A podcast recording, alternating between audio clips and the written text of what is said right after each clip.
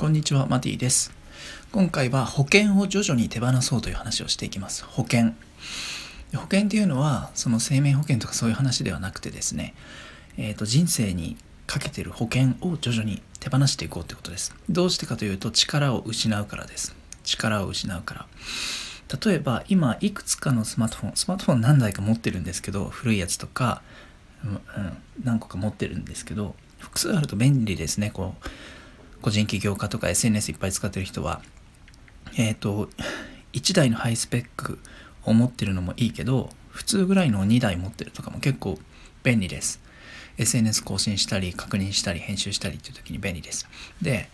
えっ、ー、と、そのスマートフォンで、今、保護ガラスやってないのがあります。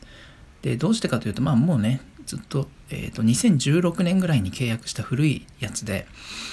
もうそれ自体は契約が終わってるっていうかあの通信は w i f i でしかつながらないんだけど、えーと、保護ガラス外してます。でさ意外とその保護ガラスをしっかり貼ったりとか、えーと、手帳型のカバーケースをつけたりしてでも落としちゃったりとかあるじゃないですか。で意外とこのむき出しで今使ってる iPhone6S があるんですけどえっ、とね、まだまだメモしたり、ちょっと写真撮ったり、あの、例えば新聞読んだりとか、本を読んだりして、自分用に写真を撮るとか、すごく便利なんですね。で、丸裸で使ってます。カバーもなし、保護ガラスもなし。でも意外と落としたりしないんですよ。で僕たちは落としちゃう前提で保護保護ガラスをつけて手帳型のカバーをくっつけたりしてるじゃないですか。でそれ自体が悪いとは言わないんだけど意外とねそうやって保険をかけることによって落としやすくしちゃったりしてる部分があるんじゃないかなっていう話なんです。自転車で言ったらずっと補助輪つけてる状態なんです。いや転ぶの怖いから補助輪絶対必要。いや転ぶの怖いからこう膝に何かあの膝当てみたいなのして転ぶの怖いから肘の辺りもガードしてって保険いっぱいつけてると本当に多分転んだりしちゃうんじゃないかと思うんですね。